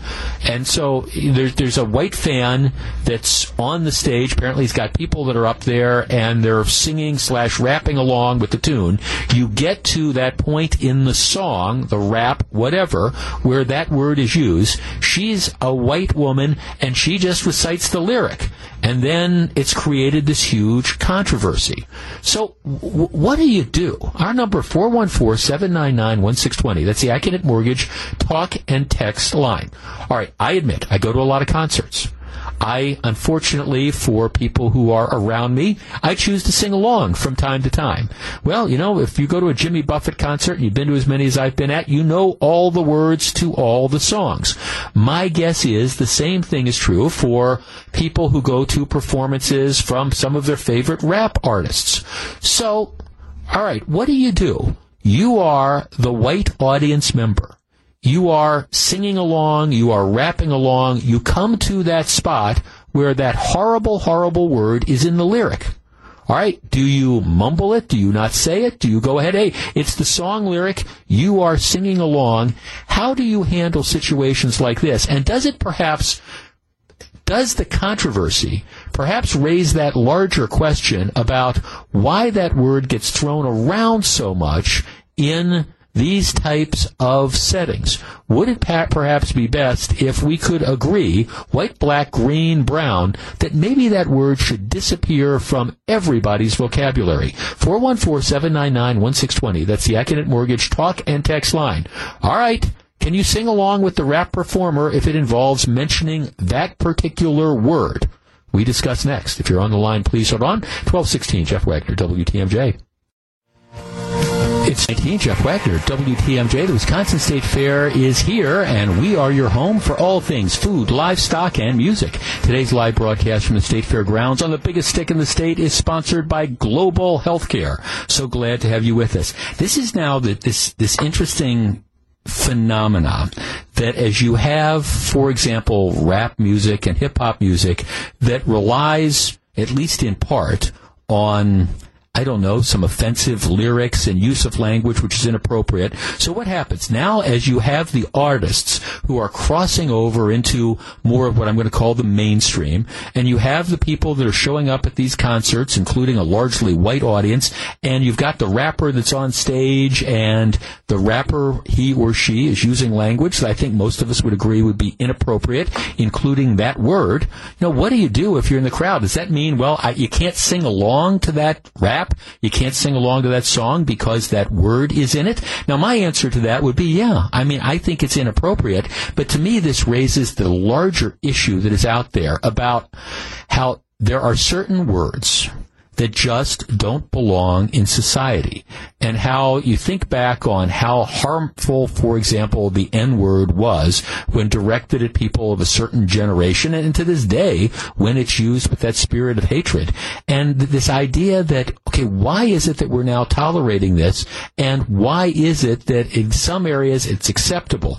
I think candidly, I think what's going to have to happen is you're going to have to have a consensus that arises, particularly among people who have had that word directed at them, that says this is just unacceptable. And yeah, I think it's, it's unacceptable for audiences to be singing along and using that word. I would also argue it's unacceptable for the rappers to be using that. And hopefully, hopefully they would be able to show a bit of discretion when they do it. Not counting on that though. It's 221. We're broadcasting live from the Wisconsin State Fair. This is Jeff Wagner.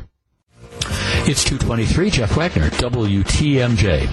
All right, so I, I admit, I, I got back last night from the Hall of Fame stuff, and I was around the house and I was preparing the show for today, and I, I turned on baseball, and of course, nowadays, if you if you turn on ESPN, it, it's going to be the New York Yankees or the Boston Red Sox. That's, and of course, eh, for ESPN games, there's no teams other than New York and Boston. Boston's having a great year. They just swept New York four games in a row. So there was a game last night, and it was it was so bad that even the announcers were talking about how the game was just crawling. So it ended up Boston was behind most of the game. They were behind four to one going into the ninth inning. They tied it up four to four in the bottom of the ninth, and then they won it in the tenth inning. All right, so they win it five to four. That's great. they ended up sweeping the series. But but here's the operative thing: the game started at 8:10 Eastern Time. Okay, so 7:10 our time. Right? That's what time it started. It ended 4 hours and 40 minutes later, meaning that if you were on the East Coast 12:40, it was almost 1 a.m. before the game was over. Now, I understand it's summer. But I mean, eh, eh, eh, Sunday night is kind of a school night, and people have to get up and, and go to work. It, it, was so bad. I was clipping, and, and the you know the, even the announcers were mocking this. I mean, they they were talking about how long the pitchers were taking between pitches, and and all the different pitching changes, and all the different three-two counts and stuff. Look, this to me is one of the huge issues that that baseball has, and that is that the games are just too darn long. Four hours and 40 minutes. Don't tell me it was a 10 inning game. Okay, let's, let's just say, all right, maybe they finished the regular nine innings and that's four hours and 20 minutes.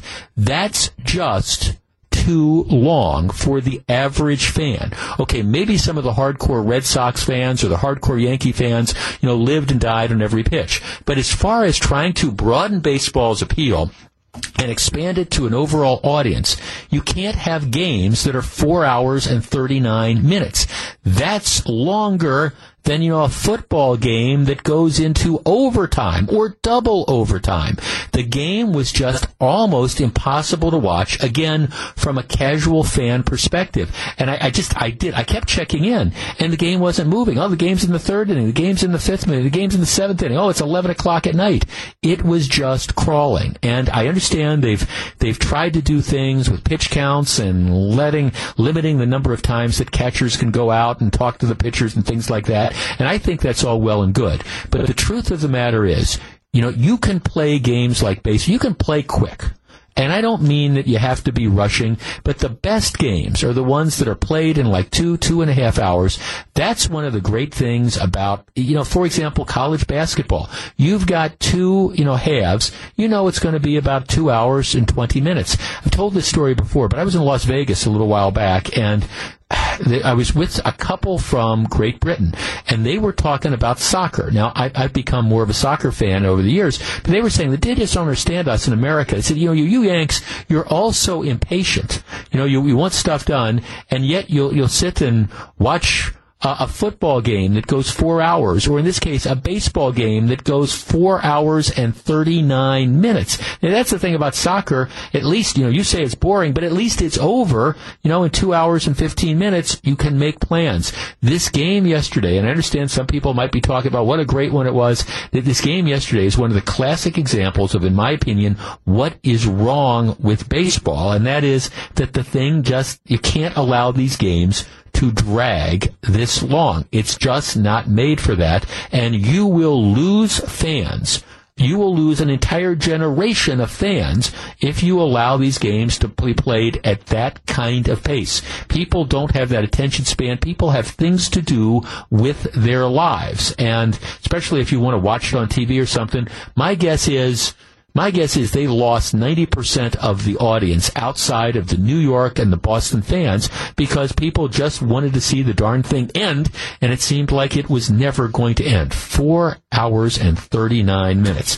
Hey, here's an interesting thing to think about. And when we come back, um, after the bottom of the hour news, I want to talk to you about a, an interesting travel phenomena and see what you think about it. But before that, uh, there's we talked about this last week. Kimberly Clark is is threatening to close a number of facilities and move some of their jobs out of state. And one of the things the state is considering doing, matter of fact, the assembly has already approved legislation. The Assembly is considering, the state government is considering giving Foxconn type incentives to Kimberly Clark to keep about 500 jobs in Wisconsin. Feel free to disagree with me, but I think this is a bad idea. I think the Foxconn situation was a one of a kind thing that has the potential to be transformative. You're bringing new jobs into the area, maybe by the thousands. Every time an existing company threatens to move 100 or 200, or in this case 500 jobs, I don't think the taxpayers can go in and give enormous incentives. And that's interesting what an Arkansas official is saying. There's another Kimberly Clark plant that's scheduled to be closed in Arkansas. And apparently Kimberly Clark's trying to go to the Arkansas government and say, hey, what's in it for us? And the Arkansas officials are saying, look, we, we can't, you know, we, we want to keep our 350 jobs here, but, you know, we, we can't do what Wisconsin is doing. Wisconsin is going to be giving 100 $100 million in tax incentives to preserve 610 jobs. He said, we just can't flat out compete with that. So if that's serious and it goes through, you know, we're going to lose the Arkansas jobs. Now, candidly, no disrespect to Arkansas, I'd rather have the jobs in Wisconsin. But at the same time, I don't think that every time some business decides that it is going to close or do away some jobs, that you can come in and you can give away $100 million in tax incentives. Foxconn to me was different. Foxconn was bringing new business into the state, not preserving existing business. And while, look, I don't want to see anybody lose their job, much less 500 people up in the Fox Valley. Bottom line of this is, $100 million in tax incentives is an enormous amount of money. And candidly, I don't think the taxpayers can do it because if you do it for Kimberly Clark, that means you're going to have to do it for everybody else that decides that they want a handout, but or else they're going to close their plant and move it somewhere else. Just saying. 235, Jeff Wagner, WTMJ, broadcasting live from the Wisconsin State Fair. Plenty of room out here. The rain has kept down the crowds, but Monday's always a great day. Not that many lines. Casting Crowns with Matthew West are going to be performing on the main stage. I love the names of some of the bands that end up playing at State Fair. Um, let's see, tonight, for example, you've got the Killer Clowns. Huh. Okay. And then, of course, earlier this afternoon, one of my favorite names for a band, I, I just, sometime during the fair, I wish I'd get a chance to see them, Carrie, the Monkey Boy, and the Dancing Bear. I'm just wondering, gee, are you going to be able to tell who Carrie is, who the Monkey Boy is, and who the Dancing Bear is? Just, uh, just saying. So come on out to the Wisconsin State Fair. Always all sorts of stuff going on. All right. So the other day I was speaking to my wife and we were talking about this upcoming winter and we were discussing potential vacation plans. We went to Key West last February, had an absolutely great time. I would love to go back there. She has a trip that she's made with some of her girlfriends every year for decades, you know, down to the um, Gulf side of Florida. We have a number of friends who live in Arizona who've been kind enough to invite us to come out and hang out at their place for a few days and chase golf balls through the Arizona sun. All, all sorts of like great great options. And so we were talking about different places, you know, to go, especially to get out of the Wisconsin cold. And one of the things that I brought up is I said, well, you know, do you think you'd have any interest in going to Mexico? And the response was, eh, no, probably not really. And actually, there were a couple of our friends around as well. And they, the general consensus was, well, no, I, I don't want to go back to Mexico. We've been to Mexico, don't want to go. And I said, why? And the, the response was, well, you know, there's been all these stories out there about these things that have happened to, you know, tourists. The blackout of tourists, the fact that, you know, maybe what's going on is you have some of these people that are drugging, particularly American tourists, and they're robbing them and things like that, and, you know, bad stuff happening. There was the horrible story about the young woman from Wisconsin who ended up drowning. All those things. And, and a number of my friends were saying, well, I don't think we'd go back to Mexico. And, and you know, given the whole range of different choices that are out there, I kind of understand that. So it was interesting story over the weekend in the uh, local newspaper. Airlines are trimming their flights to Mexican resort areas, and they say that the problem is that demand is is softening. I mean, obviously, airlines are a supply and demand industry, and they're going to go where people want to go.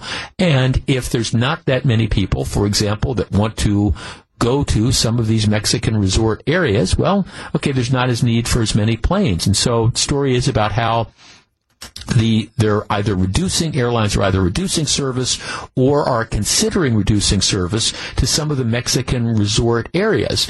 And I, I think despite the fact that Mexican tourism officials insist that the resort areas are, are safe, more and more people are simply making this decision that, you know, we're we're not comfortable going. All right, 414-799-1620. That is the Accunet Mortgage talk and text line.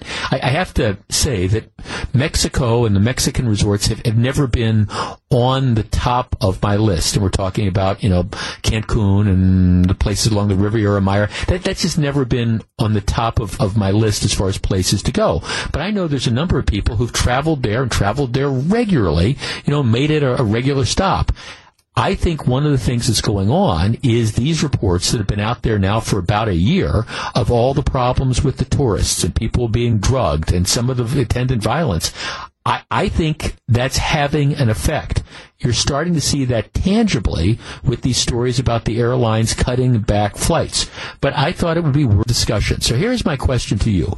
Are you less likely to go to a vacation resort in Mexico now than say you would have been a year or two ago because of all the different reports of the problems. Now statistically, it's a small number, but of course if you're that one person, it's going to be a big deal. 414-799-1620, that is the Accunet Mortgage talk and text line. I guess the follow-up to this would also then be, you know, what is it that the Mexican Tourism Agency can do, if anything, to kind of turn this around? Because I will tell you, I, I would fit into the yes category. I am a lot less likely to, when I'm choosing where to go on vacation, if I'm looking for a warm weather spot, I don't think Mexico is on my radar screen anymore. 414-799-1620. Are you less likely to go? We discuss next. If you're on the line, please hold on. It's 240. This is Jeff Wagner, WTMJ. We're broadcasting live from the Wisconsin State Fair. 243. Jeff Wagner, WTMJ. We're broadcasting live from the Wisconsin State Fair. All right, this is not surprising to me. Airlines are saying, you know, the demand for travel to Mexico, particularly the Mexican resorts, is just, it, it's falling off the table. So we're cutting back flights, which raises the question, is this a reasonable thing? Would, would you be would you be less inclined to, because of all these stories out in the last year about tourists getting drugged and things like that, you less likely to go to Mexico? And my my answer is, you know, I, I think that's never been on the highlight, the top of my vacation list, but I'd have to do a lot of thinking, candidly, before I went to one. Let's start with Dave in Waukesha. Dave, you're on WTMJ. Hello. Hey, Jeff. How you doing? Um, Good. What do you no, think? Oh, no way. I mean, we we used to go down there, you know, occasionally. We used to go to Cancun and you know some of the major tourist spots, and right. and um, having uh, go out. We have relatives down right on the border or whatever. It's just there's no way. It's, it's too unpredictable. I have more fun in Jamaica, to be perfectly blunt. Mm-hmm. Which is like a third Right. world country when you think about it. People have been down. there. Yeah, but not if you leave. I mean, as long as you stay on some of the resorts, you know. I mean, Yeah, I, I think exactly. it's it's safe. But You it's- stay you stay on the resorts, and the weather's great. Sure. Yeah, but it's just you know what? It's not. It's not. It's not worth it for me to, to even take the risk because it's just it's too sketchy down there. I mean, really. Right. Um, even Well, no, no. Thanks for the call. I appreciate. it. See, I and I, I will tell you that's you know a couple of things that really caught my attention about this was was number one the fact that this had apparently you know been going on for quite a while the the, the drugging of the tourists and there appears to be appeared to have been kind of a conspiracy of silence to stop people from knowing about it, which uh, again makes me wonder about how widespread this problem really was. Number two, uh, there's there, there's a myriad. There's all sorts of different places that, that you can go and spend your vacation dollars on. So it's kind of like why why would you why would you do this? Now I have one friend, a couple. They they went to Mexico for years and years. He would go back. She says there's just no way. Uh, just no way I'm going to go back. And I do think that's one of the realities that the tourist officials are addressing. And you can say all you want. Well, things are safe. Things are safe. We've got this under control. But as long as these stories keep coming out, it does make you wonder. Let's talk to Pete in Appleton. Pete, you're on WTMJ. Hi, Jeff. Um, Hi, Pete. We went to we went to uh, App, or, we went to Mexico the last five win, uh, winters in a row for five for a week at a time, and last year changed our plans and uh, for the very topic you're talking about. Um, we were concerned about the crime. We were concerned about the alcohol thing. Not that we're big drinkers at all, uh, but we're, we're casual drinkers, and we just didn't want to be involved with any of that. And, and uh, we were very disappointed. We ended up going to Florida. We had a great week, uh, enjoyed ourselves. It was really fun, but we kept thinking, boy, I wish we were in Mexico. And we are going again next winter. We decided we're. Oh, see, that was going to be my question. So you're, you're, you're, Mike, that was going to be my question. You are going to go back to Mexico this year. So you decided w- that we really love the place, so we're heading back. Right. We we're we're going. We we go to different places all the time, so it's it's not. We don't have a consistent uh, area, but we are going to a, a new area this year. We're going to Cabo. Uh, have not been there before, and uh, we're actually going to go. And uh, we have not seen much of that in the news, so we felt comfortable going. And my wife and I are on the same page.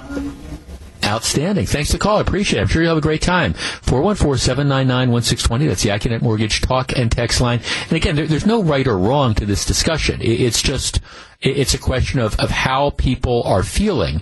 And perhaps unsurprisingly, one of the things that you're now starting to see is that at least enough people are voting with their pocketbook and making the decision that they're not buying plane tickets, that the plane companies are, are cutting back the flights. Steve in Green Bay. Hi, Steve. You're on WTMJ. Jim in New Berlin. Jim, you're on WTMJ. Good afternoon. Hi. Yeah, I we've been down there a number of times, different you know levels of resorts, and um, we always kind of felt if you're you if you're not setting yourself up to be in a bad situation, and you're not sitting at the bar all day long, you're probably not going to have some of the problems on those resorts that that you hear about, even though it's in your mind. And I would be considering going somewhere else, possibly. The bigger big problem they have down there right now is the seaweed is almost choking everything out. You can't even walk on the beaches without that. So you've got that, you've got the travel, you've got the safety concerns, and then you've got this other stuff that's going on as well. Yeah. It's, it's just not as pretty as it was. You know. Okay, so are you are you gonna would you are you gonna go back? I would go. I would go back if they uh, figure out something to do with the seaweed. Got it. Okay, thanks for the call. I appreciate it. 414-414-799-1620. Now again, I, I'm certainly not, I'm not doing this topic to discourage people from going. I just thought it was interesting now that these numbers are coming out showing that uh, obviously airplane travel is down as a result of people making the decision themselves not to go. And I'm, I'm not, I'm not surprised by that at all. Lamar in Orlando. Lamar, you're on WTMJ. Good afternoon. Thanks for taking my call, Jeff. Um, Yes, sir. I was actually down in I was actually down in Mexico in Cancun uh, a couple of weeks ago for a wedding down there for a week, and I had a blast uh, down there. Mm-hmm. Of course, I, I, you know, I keep my ears to the ground as far as the news is concerned, but having been to other countries, ones that I would at least I would consider more sketchy than Mexico. You know, if there is if, if, if there is a comparison, my experience as long as you're on the resort, I don't know what the issue is. I really don't. It, it- we had a great time. There's a ton of entertainment. You're staying on a resort. Are extraordinarily safe and fun. And I don't see what issue that you were running into in Mexico that you wouldn't run into, say, if you were American in the wrong, in the wrong of- you know, wrong, in the wrong of the Right. Yeah, Lamar, thanks for calling. I'm sorry, your, your phone, your phone's breaking up. A, I'm sorry, your phone's kind of breaking up a little. Um, here's, at least the way I'm hearing it. Here, here's the. Uh, here, I mean, here's what I think was scary about these reports. The, the reports that were coming out were things that were happening on the resorts or in the, the resorts. I, I mean, obviously, there, there's all sorts of places that you go, and there's going to be bad areas that you, you can go into. Um, you know, you go, you go, I mean, I, I, you know, Rio, Jamaica, you know, Mexico, you, you go off the resorts. I mean, all those things. And that's true in the United States as well. I mean, you can say, well, You know, you go into certain parts of Chicago, you go into certain parts of Milwaukee, you go into certain parts of New Orleans, you go into certain parts of Miami, and you're in high crime areas. And that's always been the case. But I think the basic premise has been you, you go to Mexico, you stay, even if you stay on in these all inclusive resorts, you're going to be okay. And what these reports have been, and this is the problem they have, is these problems have been on the resorts. These problems have been situations where you have people who, you know, are, are on the resorts and they've cut deals with some folks and you've got the bad liquor that's being distributed and all that. That's what I think is really kind of hitting home. Not necessarily the idea that, well, if you go off the resort and you go into the town area, again, you, you, you could run into trouble, which is something I think people have always realized. Now, what really hit home here is it was on the resorts themselves. 414-799-1620. Let's talk to Scott in Waukesha. Scott, you're on WTMJ. Good afternoon. Hey, Jeff, good afternoon. You know, I think part Hi, of the discussion also is that there are numerous reports that a lot of these hotels are owned and run by the cartel. And I think that's also a game changer for me, the reason not to go also. This has been going on for years, and when the cartel has such a huge influence in this area, I think that's also part of the tourist experience that I don't want to be part of. Yeah. Yeah. Um, well, I think that that's probably something that's playing in as well. No, thank, thanks for the call. I appreciate think this is, this is a real problem. Um, this is a real problem. Okay, I mean, here's Greg. My wife and I went a few years ago, and at the time found a different resort that would have been perfect for the kids, and thought they would love it. Um, after these reports, there is no way we would go back either with or without children, and that's a reality. Okay, here's another text. Hi, Jeff. I go to Cozumel several times a year for work. It's always quite safe. I talked with locals and asked them about crime. Um, there is some, but of course, you know, not much that's the you know that's the the place, and I, I understand this, but. This is the problem that the tourism people have because again, you can make decisions to go pretty much anywhere you want and crime and safety is in fact a factor. I believe, candidly, that's one of the reasons that you had what I believe was a conspiracy of silence. When some of this stuff was going on in these resorts, they didn't want the word to get out. And so instead of necessarily dealing with it aggressively, what happened is they kind of swept it under the rug and kind of covered it up because they didn't want these stories to get out. Well, the problem is that only makes it worse. Uh, there, there are shopping areas in this community, for example, that discourage the merchants from reporting shoplifting. Because the concern is, if we say that there's a lot of shoplifting at this particular department, at this particular shopping mall, well, that might scare people off. So they encourage the merchants, like, not to prosecute shoplifters and not to call the police. Well, the problem, of course, is, yeah, maybe people don't find out about it right away, but that doesn't make the problem go away. And if anything, the problem gets worse. This is what happens when you decide to not aggressively and openly deal with something up front. And Mexico is now facing the situation. I will tell you, you, you talk about like crime and safety to travel and things like that. I when we went to Key West in February, and I had not, my wife had never been to Key West. I had not been to Key West in years. I was just struck by how safe the area was. To me, it was like New Orleans without the fear of crime. I just you'd walk up and down these streets. I remember I was talking to some like the local folks, and I said, maybe it's just me, uh, but I, I just I, I, don't sense that there's much crime here. And they said, oh, there's crime. You know, every once in a while somebody will get drunk and steal somebody else's bicycle. But as a general rule, no, they're, there's, they're, they're very aggressive about it. They just don't tolerate it because as a tourist location, you can't have this stuff go on because if the reputation gets out that it's dangerous or people are getting mugged or whatever, then people aren't going to come there. The problem that I think some of these Mexican resorts had is this stuff was going on, the bad alcohol and the people who were doing this. And instead of just confronting the situation, situation directly. They tried to sweep it under the rug, and now, I mean, they are they are reaping what they have sowed. All right, it is 254. When we come back, we're going to find out what John and Melissa and Greg have on their minds for Wisconsin's afternoon news.